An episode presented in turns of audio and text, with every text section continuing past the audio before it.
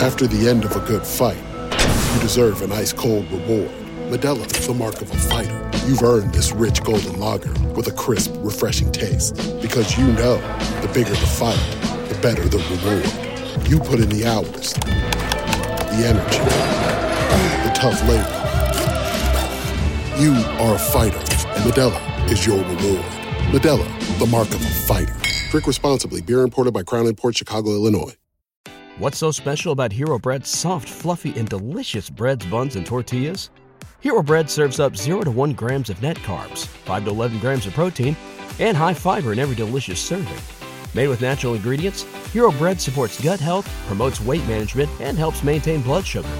Hero also drops other limited edition ultra low net carb goodies like rich, flaky croissants and buttery brioche slider rolls. Head to hero.co to shop today. 2 2 pitch. A swing and a long drive. Deep left. Way back. All right, welcome back to another episode of the 90th percentile. This is your host, Geoff Pontes. Alongside me, as always, is my co host, Matt Pajak. We got another guest this week. We're bringing it back. More guests. The people like guests, Matt. So I'm going to turn it over to you. Only when it's good people. Only when it's good people. Uh, here we have the one, the only, the legend, Huntington Beach, California, Ben Medure, half Italian, half Mexican. Listen, this is one of the greatest coaches in American amateur sports history. And not a lot of people know that because he doesn't really leave Southern California except to go win the NHSI in North Carolina. He's not the kind of guy who's going to get on stage. Look, just just let me monologue here. He's not the kind of guy that's going to get on stage at a ABCA conference. You know, he's he's not an attention seeking guy uh, by any means, but uh, he truly is one of the all time greats when it comes to coaching young men uh, and running a program. Because honestly, that's that's two different. Uh, blanking on the word. I'm getting old uh it's two different disciplines within there we go i got it. Just took me a second. It takes me a few extra seconds these days. It's two different disciplines uh, leading young men and running a program uh, and there's many other disciplines involved in running a successful high school sports program baseball program definitely in orange county. Uh, ben benji i'm going to stop calling you ben because that's that's a that's only on friendly terms. And right now this is all business Benjamin Medure, welcome to the show. Thank you, thank you. And I, if you're gonna call me Ben again, I was gonna I was gonna hit leave on this Zoom call, but that's I'm I'm glad you switched to Benji. Although I will tell you this, Benji is tough at 49. It's tough to be a 49 year old Benji. So like my wife called Benjamin. I, at Starbucks, I say Benjamin. So, but we can stick with Benji. That's that's that's what it's it's what it's always been. Hey, I'll be honest with you, man. It's tough being a G off at pretty much any age. and it's getting harder because like I walk into places and I, I don't know if there's just no kids named Jeff with a G any longer, but anybody under like the age of 25 has no idea how to pronounce my first name. That's, a, that's an old. That's like Mildred. That's like an old person's name right there. That's that's the old one spelling Jeff. So Mildred. I'm a Mildred Beatrice. Yeah, uh, Benji, if if for some reason you did dip, it's okay. We got a backup guest lined up. Uh, so could get maybe just as good. Maybe just as good. No, I'm just kidding. But anyway, uh, Huntington Beach High School. Uh, you've been there for 24 ish years. Recently won your 400th career game. Uh, if the name's Collin Balester, big leaguer Hank Conger, big leaguer Noah Davis, current big leaguer Nick Pratto, current big leaguer Hagen Danner, made his big league debut last year.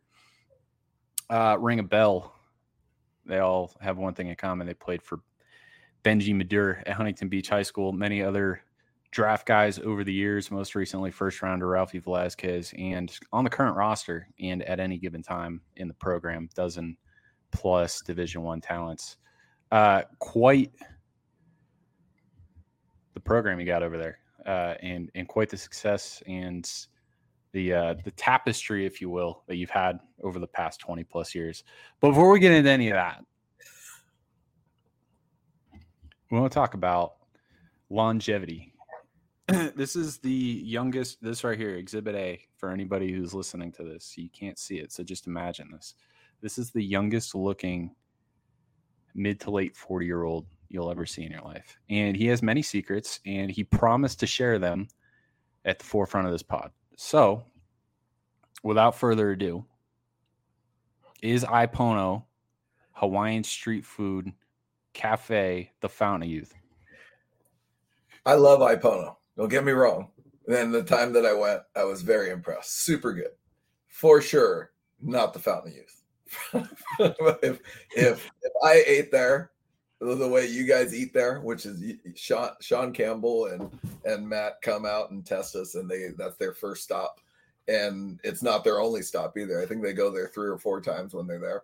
uh, I, would, I, would, have already uh, had a blockage, uh, uh, an art, arter, an artery blockage in my heart if I ate there as much as these guys did. So no, it is not. To answer the question, it's good. It's good, but it'll kill you.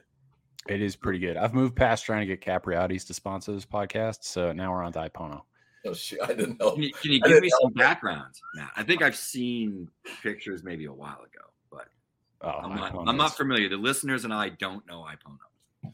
It is. It is electric, and, but I do want to talk about how you stay looking so young. Um, and I know a lot of it. It's not eating Hawaiian street food for sure. Yeah, a lot of it has to do with living out west, uh, in in all those crazy trends that you guys go through that do actually work. Right.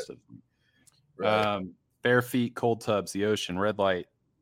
Talk to us about all of the ways that you are deliberate about your health and your well being, because I think this translates beyond your role as a coach, but just into like, hey, if anybody's listening to this, maybe there's some tips you can pick up. Right. I mean, it start it started with my wife. I, I thought I was decently healthy before. I was eating like when I was single. I, I like to cook, and so I was always making home cooked meals and you know into the whole you know protein thing and superfoods and all of that. And then when I met my wife, it just kind of took off because she was really really into the same thing times ten. Um, and you know, after we had our second daughter, we decided, or she decided, because she had a bunch of food allergies, to go vegan. Um, and so that it's kind of like that line from Pulp Fiction, like my my girlfriend's a vegetarian, which makes basically makes me a vegetarian. So she went vegan. So I semi went vegan. Uh, I wasn't fully committed to that, but it, it introduced me to the world of vegetables in a different way that I didn't know was possible. Um, and that kind of, you know, with working out and and doing the beach workouts with the boys and um, you know just drinking quality water and uh, quality amounts of water and and monitoring my sleep and doing all that it, it's kind of gone through that. But then then we went then we stepped it up. Then we stepped it up. We got a sauna in our room an infrared sauna. And so going into the sauna every night uh, for about 45 minutes and you know 140 degree heat and sweating um, is freaking awesome way to end the night. And then most recently, we got a cold plunge in our backyard. So sauna at night, 41 degree water in the morning, um, eating good foods, uh, drink a lot of water. Uh, it's been pretty good, you know. And I, feeling the earth with your bare feet. Know, what's that? Feeling the earth with your bare feet. Feeling the earth, grounding ourselves with the earth. You know, my wife and I were talking about last night, and it's more of like being in the sauna and being you know the effects of the heat and the cold and all of that but it's mostly just like the being intentional with just meditating and and being with the people that you love and just enjoying that time and not worrying about the stresses of the day. Obviously we'll sit there and talk about what happened throughout the day but it's more of just enjoying being present with the people that you love i think that is a huge part. And and and coaches and people in the professional world i think take that for granted more than anything. Uh, they bring their work home and it's like constantly on their mind like you have to have some time of just stillness and and quiet and peace with with the people that you love for you to keep going. Yeah having known you for eight years uh, i think pretty much everything that you just outlined there uh, does a pretty good job of explaining why when you walked into the ballpark uh, that first time when I met you, I thought you were like 25. Um, but uh, yeah, Geoff, I don't know if you had any thoughts on that. Yeah, we're we're not talking about sandwiches today.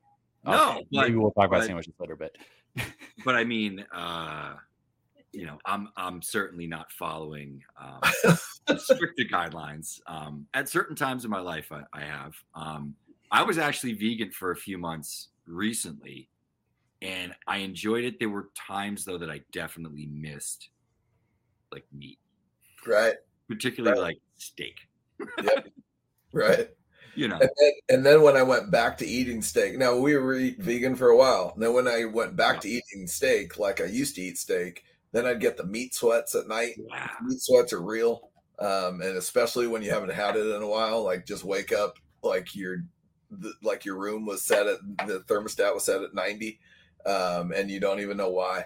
Um, and so that I mean, you know, like we do eat meat, but it's got to be organic and it has to be grass fed. We do eat chicken. Uh, my wife doesn't, but my uh, I have four daughters, and we all, you know, we eat we eat all just quality stuff um, because you know America has some bad stuff out there that they're allowing people to eat, and we Mhm. don't subscribe to that at all. So yeah, no, I uh, I totally agree, and I, I feel like once I once I was in the mode of doing it, like it wasn't it wasn't a bad adjustment, and Right. uh, Right. you know I felt like energy wise, all that sort of thing. It didn't hurt any of my workouts. I wasn't concerned with that sort of thing. There's plenty of other ways to get to right, get protein too. So no, I uh, I find that to be interesting because I I I would say that like I have a very uh, uh, uh, plant based diet, but you know I do supplement with some meats here and there. Yep. I have I have I have my things I chase. Matt knows what I'm talking about.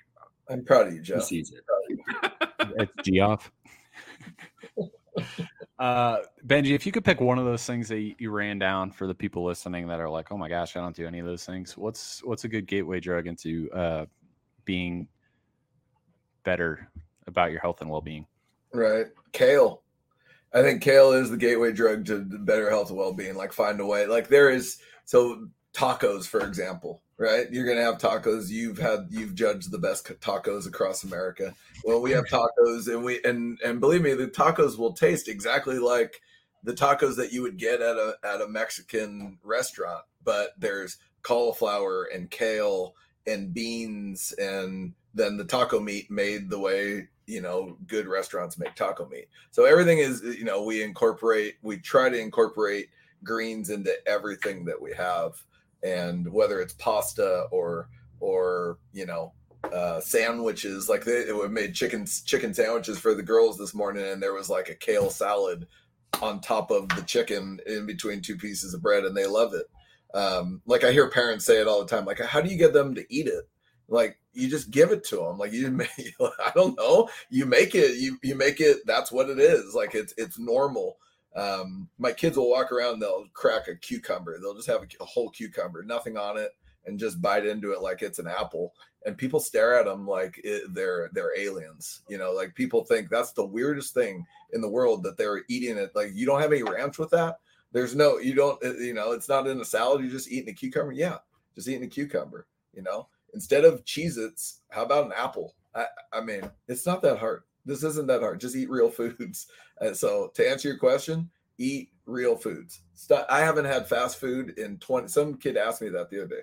When's the last time you had fast food? And I said, I remember going to Del Taco in 2008 after a Dodger game. Um, and that was the last time. And it was only because it was the only place that was open. And uh, it, I had a hard time choking it down. So eat real foods, not the fast variety.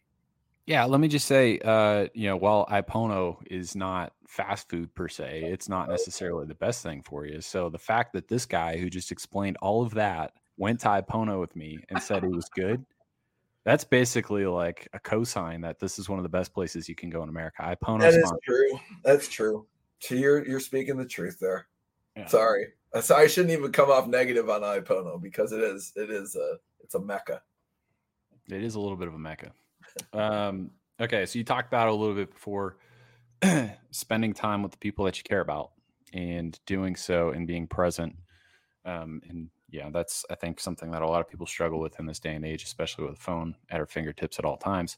I do want to talk about something that uh, this is just a general feeling that I've had being around you for eight years. Um, the times that we've got to spend together is I, I've always felt um, that like one I, I appreciate you as a person i think you're a good person uh, and I, I appreciate what you add to my life in that capacity. I've never played for you, but I do feel like at times, you know, you you rub off on me a little bit as as that coach figure.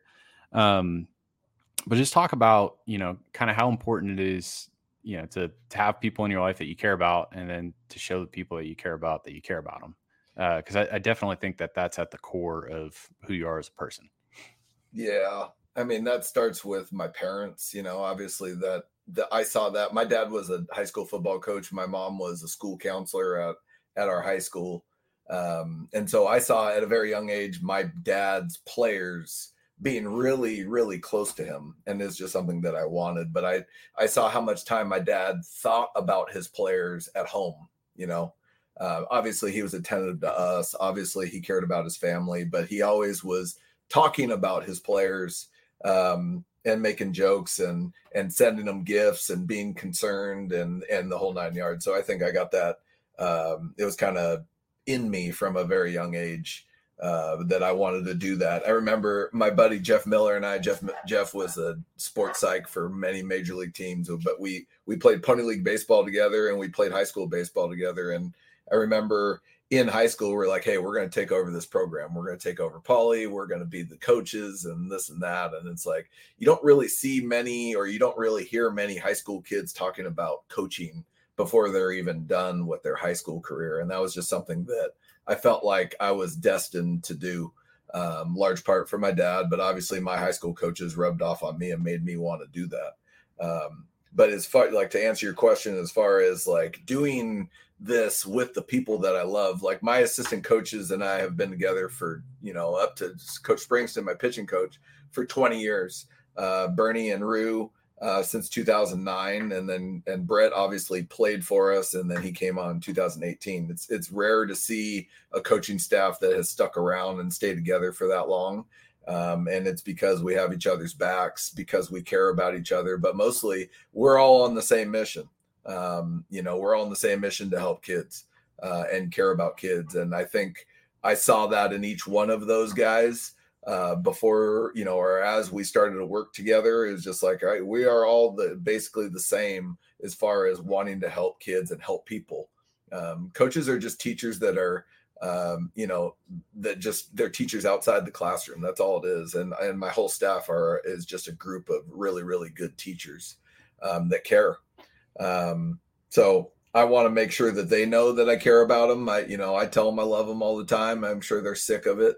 Um, but you know, I, am okay with telling them. I'm I'm not afraid to tell them that I love them and hug them and um, and be emotional with them um, because that's what real relationships are. And I think our kids see uh, the coaching staff get along with each other. Um, not to be long winded here, but like my high school coaches, we're all best friends. Uh, their sons are my best friends because we all played together. Coach Matt, Coach Trulock, Coach Graves, all of their boys were my age and we all grew up together and they all coached us. Um, that's rare. And I could, it was just a family feeling. Um, and I, I think we have that at Huntington. You know, the coaches feel like family to me. And, and, you know, that's just, that's how a program I feel like my program, I mean, maybe nowhere else, but my program is very family oriented. Yeah, that's the uh, the Italian half of you rubbing off the family and Mexican now. I mean, no, goodness, yeah. is, there is no shot of it being any other way, right? Yeah, I do want to put a little footnote in that, in that you mentioned Geoff Miller, also a Geoff. Yes, he is. He is a Geoff for sure. yeah. All right. Um, 400 wins is a lot of wins. That's like I don't know, Geoff. You, if you started counting right now, how long would it take you to get to 400? and this man has won that many games. Few minutes. it take a few minutes, and that's just that's just counting the numbers. All right, this guy, you know, we know how long a baseball game lasts. Four hundred of those ended with the good team uh, up in the in the run column on the on the away team. I don't know if that's how they they say it these days, but he won those games, four hundred of them. Plus, actually, he's he's counting at the moment. Um, that when you consider the environment that you're in, Orange County, uh, it's probably the most competitive high school baseball in the entire country. You got to deal with JSerra. You got to deal with Harvard-Westlake. You got to deal with Orange Lutheran. You got to deal with Corona. You got to deal with Santa Margarita. You got to deal with Notre Dame. Like your first two games of the year, you rolled out against Levi Sterling, who's potentially a first round draft prospect this year. And then the second game, you got Corona's number two because their number one pitch for the USA 18 year national team last summer. Their number two is a junior who's committed to uh, Vanderbilt, who topped what 96 or 97. He was 98 that night, and I think he touched 99. So yeah, it was it was a tough night. That was tough. Okay, so that's what you're up against uh, year over year. It's not like a one year anomaly, and 400 wins is a lot of wins. So I mean, basically, if you you just do a little bit of napkin math here, you could multiply your win total by two, and you really have 800 wins. No, it doesn't work like that. No, um, I wish. I wish. what's it like to have to play those guys uh, consistently over the course of your schedule and then year over year? I hate it. Honestly, I hate it. It's it's it's like it, I lose sleep over it. Um, I wake up with a sick feeling in my stomach every every time that we got to play each other. I usually send a text message to uh, them the day of, and and I talk a little trash just to kind of prime the pump a little bit, just to like that that initial hit uh, to kind of make me feel good about the day. But like leading up to that, it's it is definitely on my mind. Um, and I, you know, like and I say that half jokingly, but it is. It's tough. It, it's it's it's really really hard every single time we step out on the field. And you would think after doing it for as long as I've done it, you get used to it. I never get used to it. Like I never I never lose the butterflies. Uh, I'm never totally comfortable. Um, it's just one of those things where uh, we are very very competitive here in Orange County, um, and it's you know we want to get after each other and playing tough teams like that is it's what makes you the you know it makes you really really good um, but it doesn't you know i don't know how good it is for my heart um, you know it, it, gives me indigestion a lot and i lose a lot of sleep so uh, it's tough. And I, and thank you for the 400 wins thing but like it took 200 it took 15 years to win 200 games. It was an absolute grind it took 10 years to win 100 um, it was an absolute grind um, and it was trying to find out who I was as a coach, trying to figure out how to get Huntington on the map. Um, it was trial and error. I didn't really know what the heck I was doing.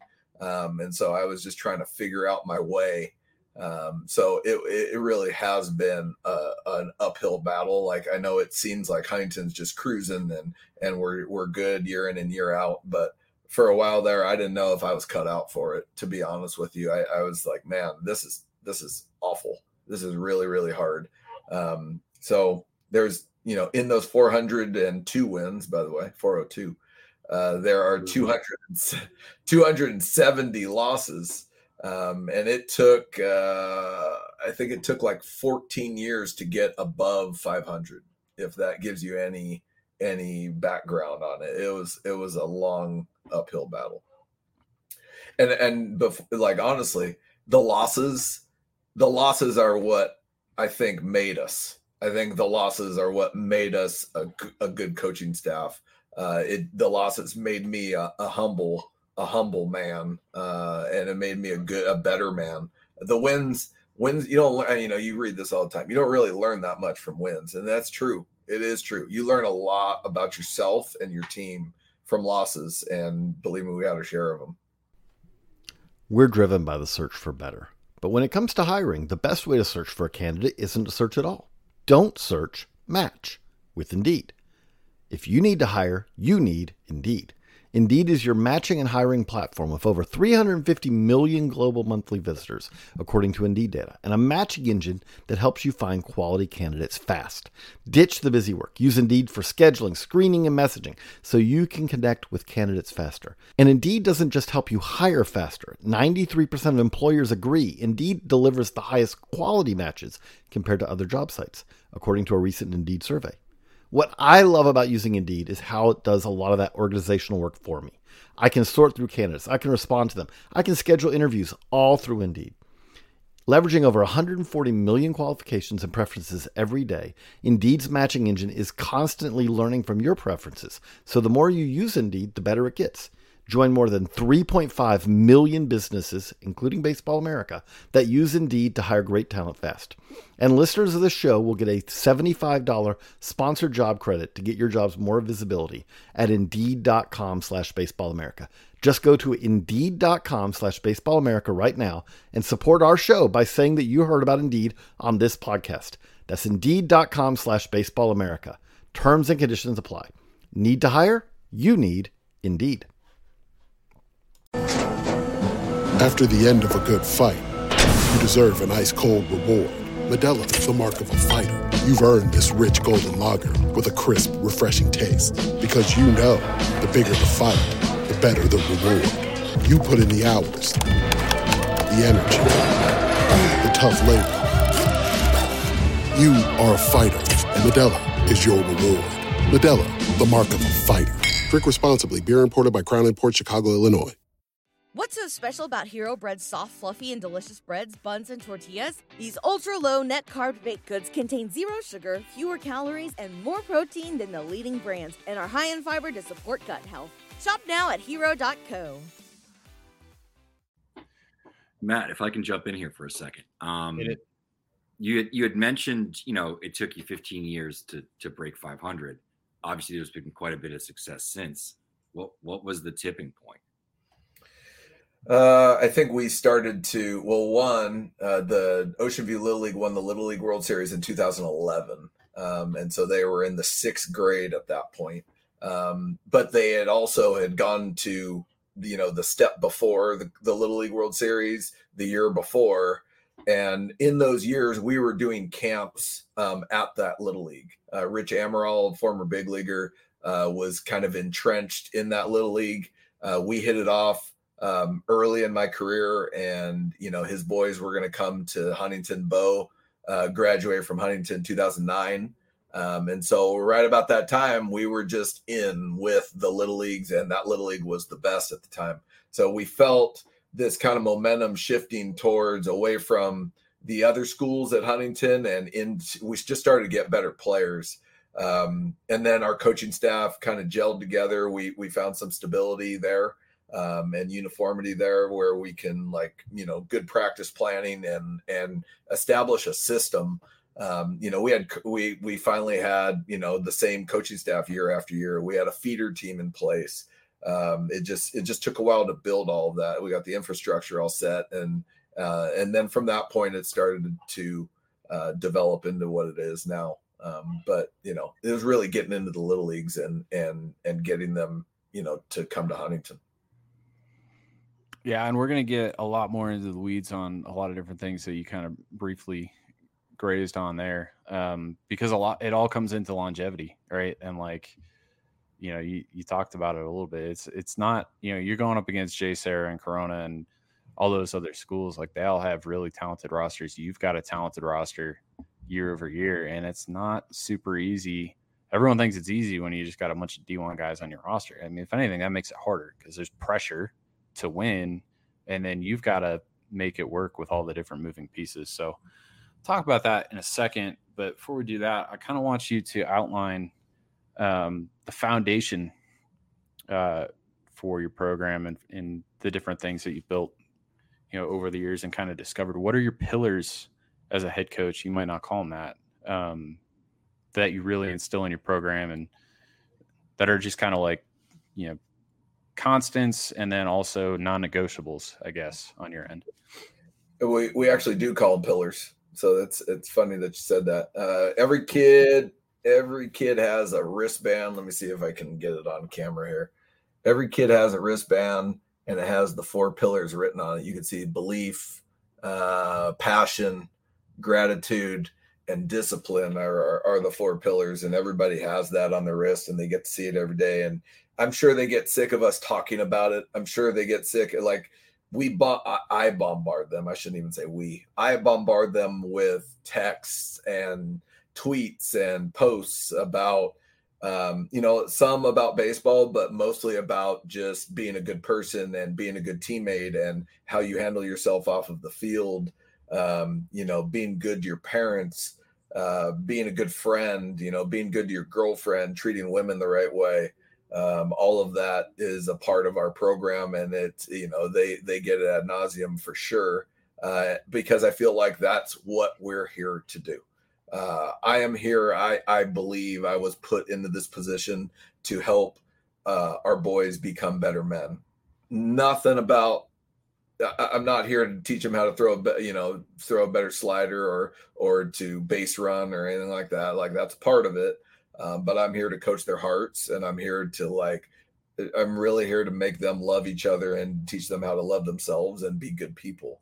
Um, so I think this wristband of of being grateful, uh, of having passion in whatever you do, and believing in something bigger than yourself, and then having the discipline to carry yourself um, you know, the right way is is the most important thing. And I think if I hammer that home as much as possible, um, then the byproduct is the what we do on the field. You know, the wins on the field.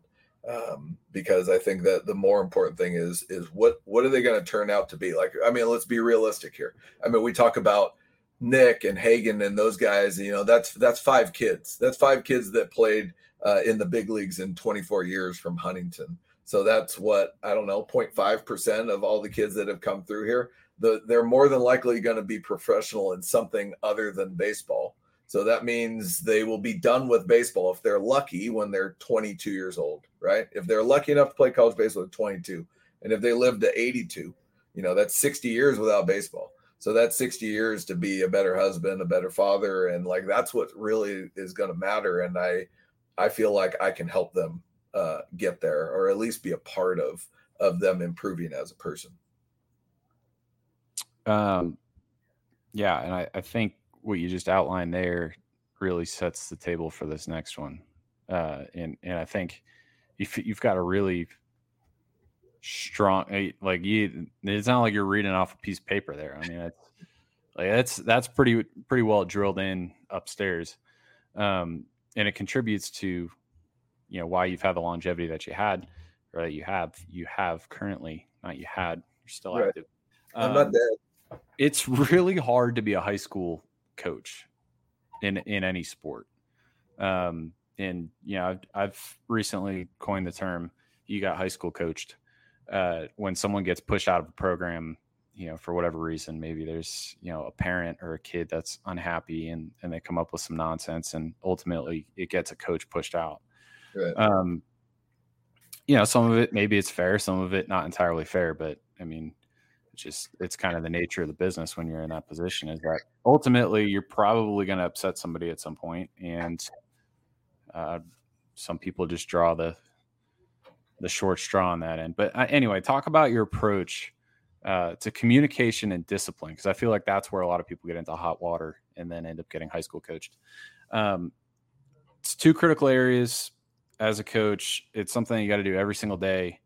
Um, and not again, not saying you've never upset anybody, but 24 years in the same place, you're probably doing more things right on the front of communication and discipline than wrong. Um, just kind of talk about your approach on that.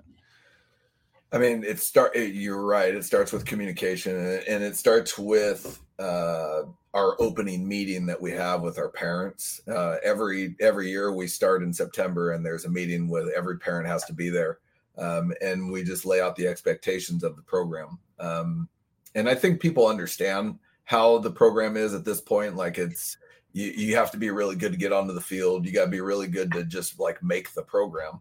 Um, and you have to be good in multiple ways. You have to be a good person. You have to be a good student. Like you have to there there is a, a level that you have to uh, you know to to be at and and to maintain while you're in the program. But I do tell the parents at the beginning, like, look, I'm going to write a lineup. We have third now. This is us. We have a big roster. We have 33 kids on the varsity roster. Um, so I'm going to write a lineup, and let's say we DH for the pitcher. That's 10 kids 10 out of 10 out of the 33 that are going to start the game. So right at the very beginning of the game, I got 23 kids pissed at me, right? Because they're going to look up, they're not going to see their name on the lineup. Now they have two parents, most of them, right? So 23 times 2 is 46. 46 plus 23, there's 69. I have 70 people pissed at me before the game even starts, right? And so I tell them that. I, I, I tell all the parents that, like, this is my life. This is my life. I have, and now if you invite grandma, grandpa, and the aunts and the uncles and some friends, like, here we go. We got a hundred people that are willing to come down to the dugout and cuss me out and yell at me and tell me that I don't know what the heck I'm doing and and everything else. And I'm, you know, I love the he's playing politics. I don't even know what that means. Playing politics. Like if they only knew me, if they only knew me well enough that I want to win so badly that I don't care at all about uh, you know what what your kids you know what the dad paid or if he what he donated or anything like that. I don't care about that. I really don't at all. Um, and I tell them, and I say this in the nicest way possible, and I mean this. I, I don't I don't want to sound cocky when I say this, but I I do tell them this. I say, look, if I have one gift as a coach, and my gift is I really don't care if you're mad at me. Like it doesn't bother. I sleep well at night. Like I, I go home, I don't even think about it one time about a parent being mad at me because I can't care. And if I do care about a parent being mad that I didn't put their son in, then I'll start playing kids that don't really deserve to be in the lineup. Like Johnny, Johnny's parents are mad at me. Well, Johnny hasn't. Johnny's hitting a buck twenty, and every time he gets into the game, he makes an error, right? Or or little Billy, you know, every time he gets out on the mound, he walks the leadoff guy. Like, okay, I, I get it you're mad at me that he's not playing, but if Billy and Johnny were better, they'd be in the front in the in the starting nine or ten, right? So is the communication with the parents from the beginning. Like I will always and forever play the best kids possible, you know, to give us the best chance of winning. And if your kid's in that, then he's going to play. And if he's not, he won't. And uh, I think from the beginning, I've said the exact same thing. Um, and I think they understand that. Now, with that being said, we have meetings with kids all the time. We explain to kids why they're not in the lineup. We explain to kids why they have a chance of being in the lineup, why they're in the lineup. We clearly define their roles. We clearly define, you know, what their expectations are, um, and what if they're get getting better or what they need to improve on. And so I think um, constantly communicating with people um, is the biggest way of diffusing all of that anger and um, you know frustration from parents. Will there always be? Yes, of course. You know, but for the most part, I think the parents see that we care about their kid um, and we want the best for them. But we we do have integrity when it comes to playing time, and it's just hey, the best player is going to play. Yeah, and uh, you know, just talking about communication for a second, it's like I think it's just such an important thing in life in general, right? Whether you're running a high school baseball program or in your relationships or at work or whatever it might be. And I feel like so many people miss and just not communicating enough. I, I think people are afraid to people are afraid to hurt feelings. People are afraid to uh, be truthful. Um, you know, and that's I, I do also say that to parents. And like, look, we could talk about your kid, but you're going to get the truth. And sometimes you don't want to hear it. Like, you know, I'm not going to lie to you.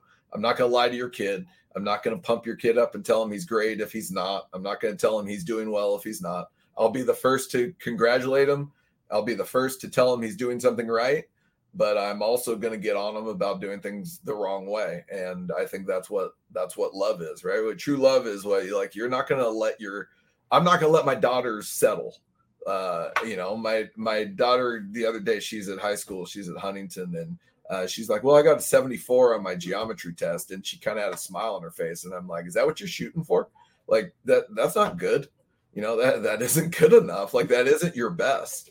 You know." And and um, you know, I because I love her, because I want her to try hard, I want her to do her best, and I and I feel the same way uh, about our players. Like, hey, this this isn't your best work. Let, let's let's shoot for your best work. And uh, you know if parents can't see that um, you know then th- that's their fault. But like for i know how i care about my players and i know what i'm i know what my intentions are. No doubt. And the last part of this question and we'll get off the the whole concept of being high school coached um, without going into any details uh, you, this can be just like a yes or no question. Are there tough decisions that you reflect upon over the course of your 20 plus years as a head coach at Huntington Beach that had you gone the other way with your decision? Right, you're you're weighing A and B. You chose A, but had you gone B, maybe you're not still still currently the head coach at Huntington Beach. Uh, do you ever reflect on that? Are there things out there in your head all the time, all the time. Because in my in my well, I'll, to start my fourth year, before the year started, I told my team, "This is my last year if we don't win." Because I'm clearly not the coach that I thought I was. So if we don't we don't produce because we are just terrible the first three years. Um, I kind of drew the line in the sand. Like, hey, we got to win or I'm out. Um, and thankfully, we won a league title. Uh, but then in my, but it just wasn't great here at Huntington. Like the field, we had to share our field. We had a freaking soccer goal in center field all the way up into February. Like we had literally no grass. Um, no one cared about baseball. Baseball was not the sport at Huntington at all. Um, they didn't care about me. They didn't care about our program. It was it was pretty bad. And at the time, Edison was really really good, and Edison is really good right now. I'm not saying that they aren't, but at the time they were really good. Their field, they had a clubhouse, they had a great field, um, and it was just so much more appealing than than Huntington. And the head coach at the time, Matt Mosiello, resigned. Uh, he was moving to like inland to buy a big house. Um, and he said, Hey, you know, maybe you should interview for the Edison job. Like, I think it'd be good. And I remember going and I talked to my, I talked to my mom and I talked to my best friends and they're like, take it, go, you know, like it, you don't owe anything to Huntington and, you know, they're, they're obviously not supporting you all that much and your field's a mess and, you know, you go and take over the program at Edison. And I just, and I, I, I really, it took me a while to make that decision, whether I was going to go, go try to be the coach at Edison. Um, and I decided to stay at Huntington. And I decided to stay at Huntington for the main reason that I wanted to coach Hank his senior year. Um, and that was that was the big deciding factor, along with uh, my mom said something about my dad's, you know, sticking with the same school. You know, he stayed at the school, same school that he started at 38 years. And so I just like, you know what, uh, you know, I, I feel like Huntington is is in my bones. It's where I started. I got I'm going to see this through, and um, I stayed there. And I remember my best friend Rusty Mack said, uh, "He's like, you're an idiot. you're an idiot for staying at Huntington because he was like he was my assistant coach at the time. You're an idiot. Like, just let's go to Edison and do it over there." And and um, and I wouldn't do it. Um, and recently he came back to a game. I think it was three years ago, and he's like, "I'm going to admit this. I was totally wrong. I was totally wrong about it. You sticking at Huntington was the best thing you've ever done, and and and that's true hundred percent. And I'm I'm so thankful that I'm I'm still here and I made that decision to stay at HB because I could have walked away. And I think that's that's one thing I am proud of is that I stuck with something that was miserable and there was no end in sight of how miserable it was going to stay. Um, and I stuck with it and and and now we now here we are. Yeah, it's a little bit of what's reflected on the wristband. Um, yeah, you, you can kind of see where that might have been born from. Yeah, for sure. I, I, and I don't know how much belief I had.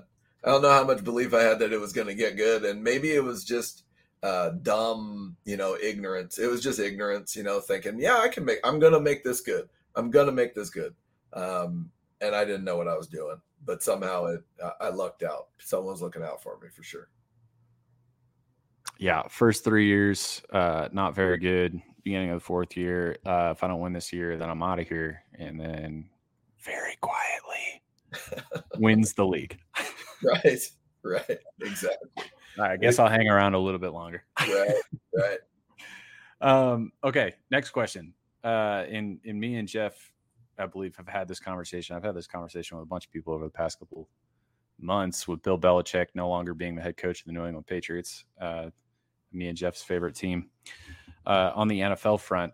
Bill is an all-time great, uh, and I think undoubtedly you can go across any corner of football right now and they'll tell you the reason why he's not currently head coach in the NFL is because his approach is a little bit antiquated and maybe it didn't jive with this latest generation of players. Um, so something that I want to kind of get you know your thoughts on as someone who's been dealing with high school kids for over 20 years and you've seen generations change, you've seen the world change. You've seen technological advances that have completely changed the way that kids communicate and the way that they um, interact in person. Um, just kind of talk a little bit about how your approach has changed as the world has changed, how you've adapted um, to, you know, completely different 17, 16, 17, 18 year old than it was 10 years ago, 15 years ago. Right. And I, you know, being, and I don't know if how good it was for me to be super young coach with young players, with 17, 18 year olds. I, I don't know if I was really showing them the way um, to be, uh, mostly because I hadn't had the life experience that I have now. Um, and so I, I don't think I was giving them what they needed. Yeah. I, yeah. I was like, I'm sure they kind of looked up to me because I was young, I was single. It seemed I lived in Newport Beach. Like, yeah, coach is cool, man. Like he's that that that looks like a good life right there. Um, and and I'm you know there were good parts about that, but I wasn't teaching teenagers the right things to do. I mean, I had a big wad of chewing tobacco in my mouth, and you know, coming hungover to to games and and practices. Like I wasn't the greatest role model for those kids at the time, but I'm sure they thought I was decently cool, right? Uh, but to answer your question, as far as like keeping up with them, I am an older father. Uh, I have an eight year old. I also have a 14 year old. Um, I for the rest of my career here at Huntington, I will have a girl in high school uh, at Huntington Beach High School. I'll have one of my daughters at Huntington, and this is the first year. My daughter's a freshman, and I have four daughters, and they're all a couple years apart. So for the next 12 years, I'm going to have one of those kids at my school, um, and so I get to keep up with all the lingo, you know, all the words that they use now. You know, I I I, I listen in and and I try to be as cool as possible, but like I, you know, they I'm a I'm an imposter whenever I talk to these teenagers. You know, they they know they know I'm old. They know I don't know what the heck I'm talking about. But somehow, some way, they um, you know they I, I, find them around me, um, and I think that's when I'll know uh, that when I need to give it up is when the kids start to avoid me. Um, but somehow, some way, they end up around me, and we're talking, and and I can carry a conversation. But I'm also like I'm used to talking uh, to teenagers because I'm doing it at home, um, and uh, I know what's I know what's in and what isn't right now, and so because of my daughters are going to help me through that. Um, so I think my daughters are going to keep me young. Um, I think my players are going to keep me young, uh, and I feel like I can just keep up with the times. Now, as far as like coaching them, I mix in a lot of old school ideas with new school techniques, and and I try to keep up. I'm I'm a I'm a lifetime learner. I, I want to get better. I don't think that my way is the best way. Always, I'm always trying to pick up on new things, um, and so I'm I am very adaptable. Uh, so uh, if I see something new that I like, uh, I'm going to go with it, whether I it's against my old school mentality or not. Um, you know, I think discipline is discipline no matter what. You can consider it old school or not. Like I think teenage boys need discipline. Um, and I don't think that's old school at all. That's just the way the world is. Um, so uh, I think by keeping that discipline um, and holding them to a high standard and keeping them accountable, uh, you know, I don't, I don't think that it's antiquated at all to be a little bit old school. Yeah, and and I think you know, just in terms of adaptability over the years, and, and you hit on it there, you have a little bit of what they would call a growth mindset, or, you know, you're a little bit progressive in your thinking. You know, you can pull out all the different buzzwords for it. I think it's really important. Uh, and it's a time tested uh, hypothesis that how to stay young is to stay around young people and right. don't be judgmental of their way of life because it's different from your way of life. And that goes hand in hand with always learning, uh, never stop reading, you know never stop being you know up to date on what's going on. And i think you do that like you stay young and as long as you stay young then you you know you can communicate with kids that are using lingo that most people wouldn't understand. So um, well let me let me say this though. Geoff i want your opinion on this. Snapchat. Snapchat okay? This is the one thing that's like new school or whatever I can't stand I can't get on board with it. I can't stand it. That it's like, hey, this is how the teenagers communicate. There has been nothing, and I mean nothing, but bad things coming from Snapchat. I, the fact that it could disappear. Okay. When I first heard this, I thought it was a joke. You could take a picture and then it's going to disappear. Right. We all know where you all know where teenagers are going with that right? Like that. This is crazy. This is a crazy thought. Now I sound old. Now I sound like an antique.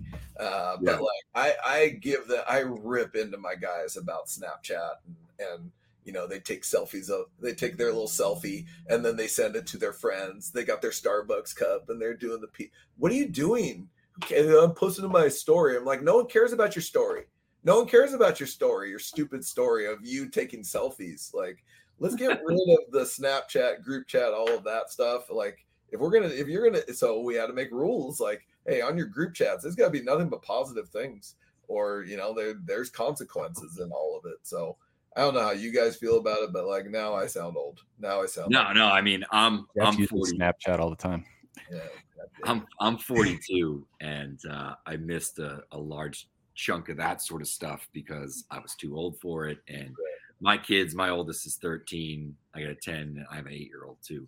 Um, so you know, I kind of haven't hit that period yet, but it's a conversation I have to have with my oldest constantly of us monitoring usage and group chats and messages. And I think the things that guys, girls, people out there don't necessarily understand at that age too is when you write something or you put something onto something that can be screenshotted, regardless of whether you delete it or not, it can hang out there for a long time. And Yeah. uh, as you said with Snapchat, the first thing that came to my mind was like all the bad things that I've heard people get caught on with Right. Snapchat. Some that have come to the public space and some that have not. You know, right. It's and and you know I, I remember being a 15 16 17 18 year old kid and not making very good decisions uh, or saying things that 40 41 42 year old uh, version of myself would appreciate so i think that's a big part of it too is just you know think about your own longevity Right. Longevity. Man, uh, let me just say, I've got a lot of fond memories of Snapchat. It's all positives in my brain. I was a Snapchat hero back in college. All right, all wholesome things. Okay. In between classes, I'll go post up, and I'd be like, "All right, let's see, what can I draw today?" So I go on there, I draw like Mike Wazowski from Monsters Inc., and I would send it to everybody, right? And then it was like, yeah, I get out of my next class, and I would see like 17 people like screenshotted it. I'm like, all right, let's do this again next week. So I draw like um Timon from The Lion King, and it's like Jack Skellington when it was like around Halloween. Uh, they had these filters back then where like Oh my gosh. you'd have like a you could have like a gopher. Nerve. I struck a nerve with Matt. All I had Yeah. to do was It'd be like this gopher, and like your eyes would be like imposed into the gopher, and he'd be like looking around, and like you'd have your like mouth there, whatever, and then like it would change your voice. So I would like record, and I would just say the most ridiculous stuff, and uh, it was just hilarious to me. I could sit there and watch my own recordings and just die laughing. I still have like in the archives on my hard drive some of these saved because it just. I'll show them to you someday. Anyway, Snapchat retired from it in 2018 my one run in with Snapchat back in like 2020, 2021, 22, something like that. I saw the kids were using it. This is how they were doing it. They would take like a, a selfie, but they'd like clip like a part of their head and then it would be like the sky. And then there wouldn't be like a caption and they would just send it. no, And I was like, that's supposed to mean something, right? That's I'm like, what is that? And they're like, oh, I got to keep my streak alive. And I'm like, no, yeah, I'm out. I'm out. I'm out. For those for those reasons, I'm out. Yeah. It's it's crazy actually to hear that Snapchat is still is still cooking. So Oh man, it's Um, alive and well. there you go Yeah. Crazy. You are a public high school and there's a lot of talent there. Uh, we talked about it before. Um, a lot of D1 players in your program. Uh, you've had draft guys, you've got big leaguers, etc. I know most people think that having that much talent is all uh, sunshine and roses, or however the saying goes. No rainy days in Southern California. But what's it like to coach so much talent over the years, and what are the challenges associated with that? I mean, obviously, sharing the wealth, right? Being able to distribute it and distribute it evenly, and it's never going to be even. Um, so it's just once again, it goes back to that communication.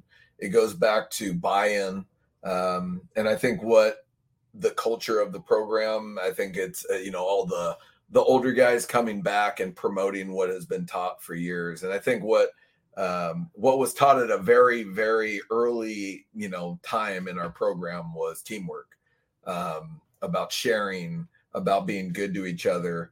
Um, and it was when we had less talented kids, we had to kind of come together as a team and really play as a unit to beat the better, more talented teams. Uh, and we kind of stayed with that model. Now you do it with better and better players. Um, and the tradition has just gotten passed down um, to like, hey, uh, you know, I, I get it. You're a shortstop. You've been a shortstop your whole life. You may have to play the outfield or you know you were a you're a second baseman you're you're a really really good second baseman but we're going to ask you to play left field because we need your bat in the lineup or hey man i know you're really really good and you're going to be our first bat off the bench. Like you would be starting anywhere in in the city of huntington beach but here you're going to be a role player and you're going to be our best pinch hitter off of the bench. Um, it's just them accepting those roles and not not accepting that they're not starters. Uh, like i don't want them to con- like just oh i'm not a starter and i give up that kind of thing. Like we force them to work uh, and try to strive to be a starter every single day um, but if it doesn't happen it doesn't mean that they're not going to get in the game and they're not going to contribute and then thankfully the reputation at huntington is good enough where we have players who don't play um, and they get college scholarships um, that they don't play and they're able to move on and play at the next level. Like last year, we had 13 out of 15 kids go play college baseball, um, and four of those kids barely played at all. Um, the year before, our, our, backup shortstop, he was he was a pinch runner. He'd get in here and there, uh, but now he's the starting shortstop at Whittier College. Um, so it's the reputation of the program is good enough where and our players know that that you could be a backup in our program and still continue to play college baseball and actually have quite a good career. Um, so I think they, you know, the the the secret is to they need to know that we're still working for them, even though they're not one of the starters. Uh, that we're pulling for them and we're trying to improve their skills. Yeah, I think having all that talent could potentially be a train wreck if it's not harnessed the right way. It's kind of like having all of this energy, and if you're not harnessing the energy the right way, and it just goes in whatever direction, it creates chaos. But uh, I think it speaks to you know the culture, and I think it speaks to the foundation and, and the pillars of the program. Um, you know that you have all of these highly talented players, and it it breeds competition within them, and it makes everyone better, uh, which I think is the ideal situation when you have all that talent. Right. And we show them, we, I show them like how, you know, practice affects playing time. Like every day we, uh, I, I, I took a picture of what our board looks like in our, our coaching office of like how we're deciding on who's going to be in the starting lineup, who's going to fill these roles. It's just kind of like a blank template of like, and we're just putting names in there and it's not always the same names um, and it, and it really depends on how they practice. So their process is their most important thing and they know that. Um, like today we have a practice plan and i see kids going in and out right now uh, setting up and it's like an hour before practice starts. Um, they're ready to go. It's, it's almost like it is their game. Um, and so they are their you know practice is everyone understands what practice is here and it, it's a huge part and um, I'm thankful that I still have the energy to run a practice like the the way I always have, and and because it, it is really really important for me. Awesome. Well, I got like two questions left here, and then if Geoff has anything to say, uh, we can we can throw it over to him. But uh, do you have a favorite team in all of your years, like a group of guys that you wish you could hop in the time machine and just run it back with uh, for a year? No disrespect to the current unit my my own teams like over the last 24 years i thought yeah. it was more of like the i love the dodgers. Um my own teams oh man I, this is gonna hurt feelings. Okay I, I, mean i'll just I, I will say this. 2017 2017 nick pratto hagen danner's senior year uh, also had josh hahn as a sophomore had a bunch of lefties on the pitching staff. Uh, we were number one in the nation. Well, we we started number one in the nation. Uh, we went to North Carolina, uh, had our first two losses in North Carolina. Um, it was tough, and then we won. I think 14 straight after that. We went into the playoffs. We were number one in the nation. Okay, we won the Bora State championship game uh, at UCLA. We were, if we win CIF, we're national champs. Okay um, and we lost to El Dorado in the quarterfinals. And there's a lot that went on that game. Uh, I'm not going to go into details about the umpiring there because uh, I mean uh, El Dorado really did beat us, but I still have some some. I'm still salty about that.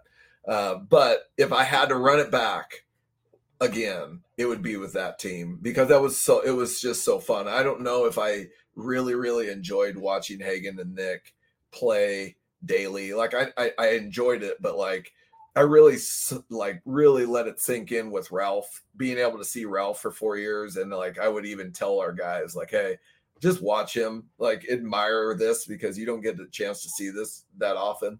Um, you know, I think we were so busy trying to compete and win uh, with Nick and Hagen that I didn't enjoy it as much. So I think I would run that one back just so that I can just be a part of that daily. Um, that was such a good group, not just those two it was it was the rest of the senior class. They were so close. Um, that was the Little League World Series team.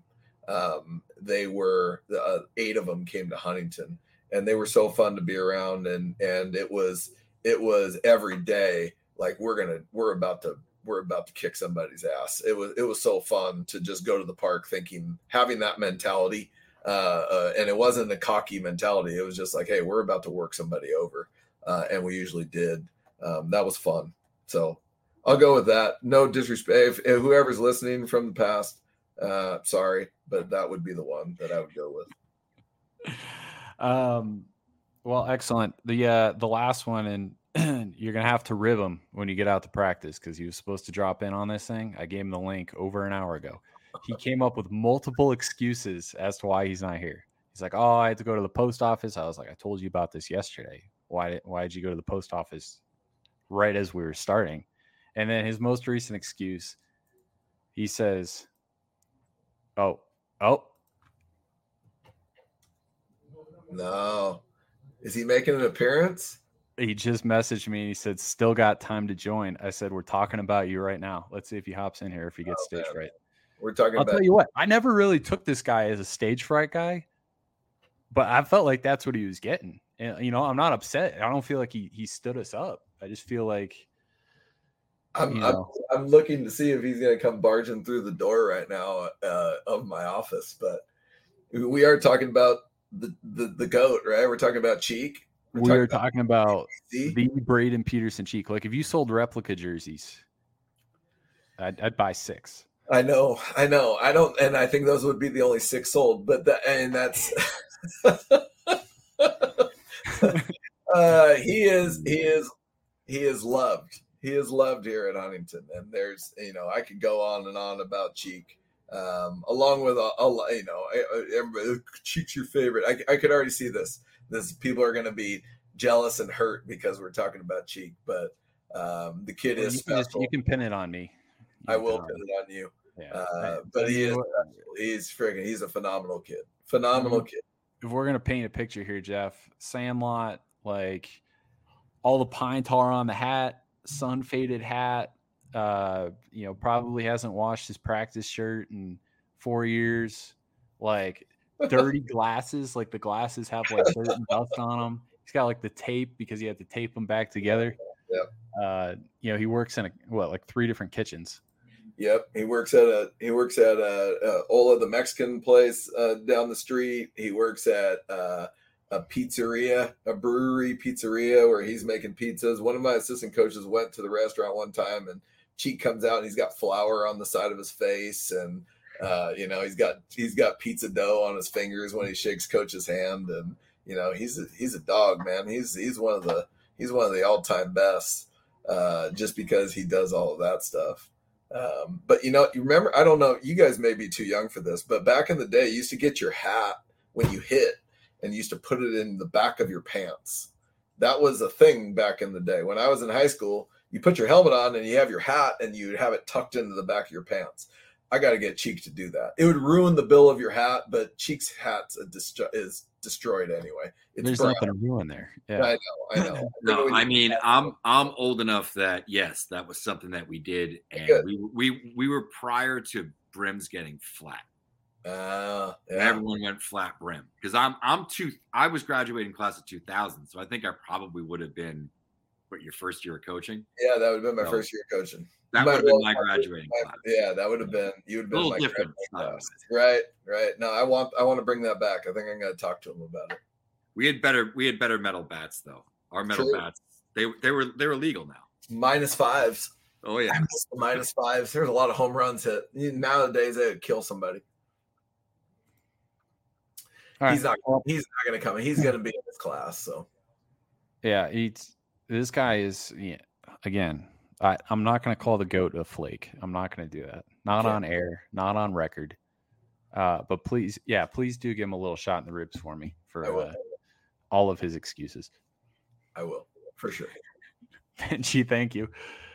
Yeah. You guys are great. I appreciate your time. Um, I, you know, hopefully we didn't insult anybody, especially Ipono. If if I screwed up the sponsorship, uh, you, know, you can take it out of my paycheck, Matt. I'm sorry. Uh, we're like 403 0 for 20. Thursday night. We're 0 for 20 with uh, the sandwich shop that we will no longer name on air. So Yeah, Why I'm don't- going to talk about that Delaware-based sandwich shop. Why don't we just find you a different sandwich shop? There's someone out there that likes you enough to sponsor you. For goodness' Because sake. we have already burned all our bridges with the other sandwich shops. We've ranked all of them. We've said insulting things. We've had guests say insulting things. We've said some taking- really insulting things. stop giving them 45s. Stop giving them 45s. Just just even if you think it's a 45, give them a 65, give them a 70. I mean, yeah, I think we gave Jer- I gave Jersey Mike's a 45, and that was the second best to this, right? I'm not going to name the, the name of the spot, but like Subway's a 20. You know what I mean? Like Yeah. if Subway was like, "Hey, we want to sponsor you," then they'd they'd go back and see like two or three episodes, and they'd be like, we, we would look bad too. Right, exactly. Well, thanks, guys. I appreciate it.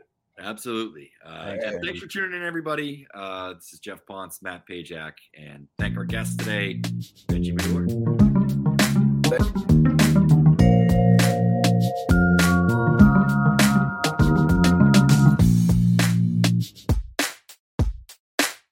At Highland, we're all about celebrating little wins and little ways to innovate digital processes.